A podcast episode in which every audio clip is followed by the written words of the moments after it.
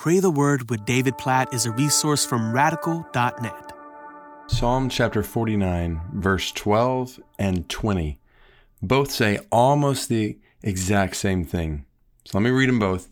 Psalm 49, verse 12 Man in his pomp will not remain, he is like the beasts that perish. So that's verse 12. And then verse 20, the last verse in Psalm 49 says, Man in his pomp, yet without understanding, is like the beasts that perish. So the picture's clear. Man in his pomp. Picture man in his pride.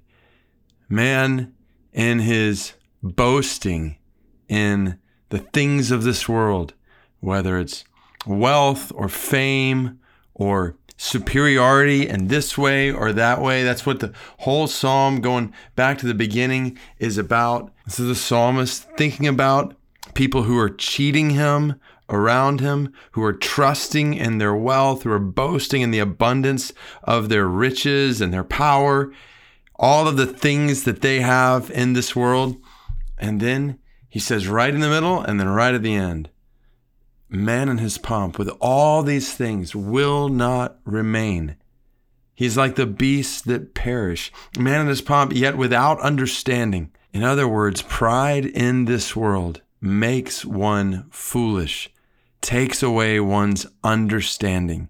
So as we reflect on these verses, I think it's helpful first and foremost to look not at others' hearts and all those people who boast and all these things in the world, but to look at our own hearts and to think about pride in our own lives and to pray that God would remove pompous pride from us, boasting in the things of this world, that that would not be so among us, that God would give us humility, that we would realize that the things of this world that we are prone to boast in will not last.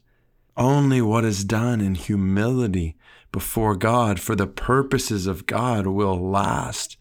So to consider pride and pomp in our own hearts, and then, yes, this is what the psalmist is doing, looking at the world around him and reminding himself to keep perspective when it looks like everyone else is succeeding in this way or that way, or specifically when others are treating you unjustly or unfairly or attacking you or cheating you. That's the language here in Psalm 49 to step back and remember this too shall pass.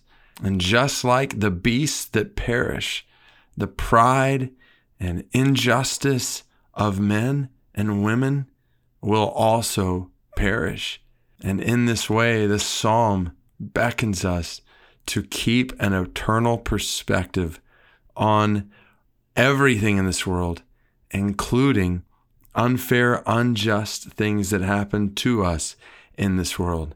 So, God, we, we pray, we pray first and foremost that you would keep us from pomp and pride.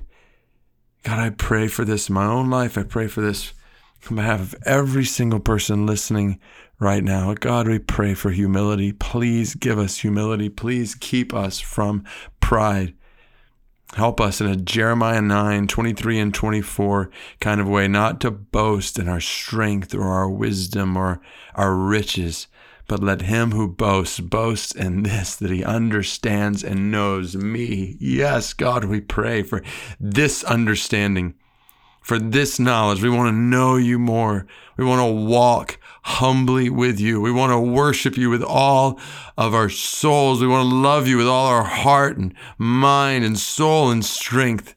God, we pray for humility before you and humility before others.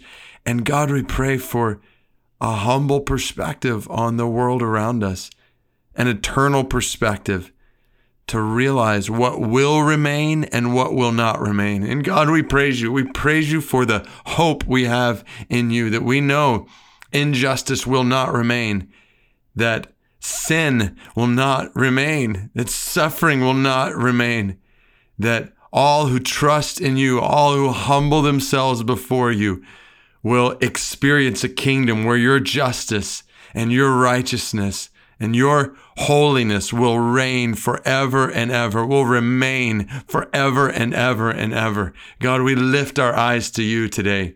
And we pray that you would protect us in every way from pride in this world and from losing perspective on what matters most in eternity. In Jesus' name we pray. Psalm 49, verse 12 and 20. Amen.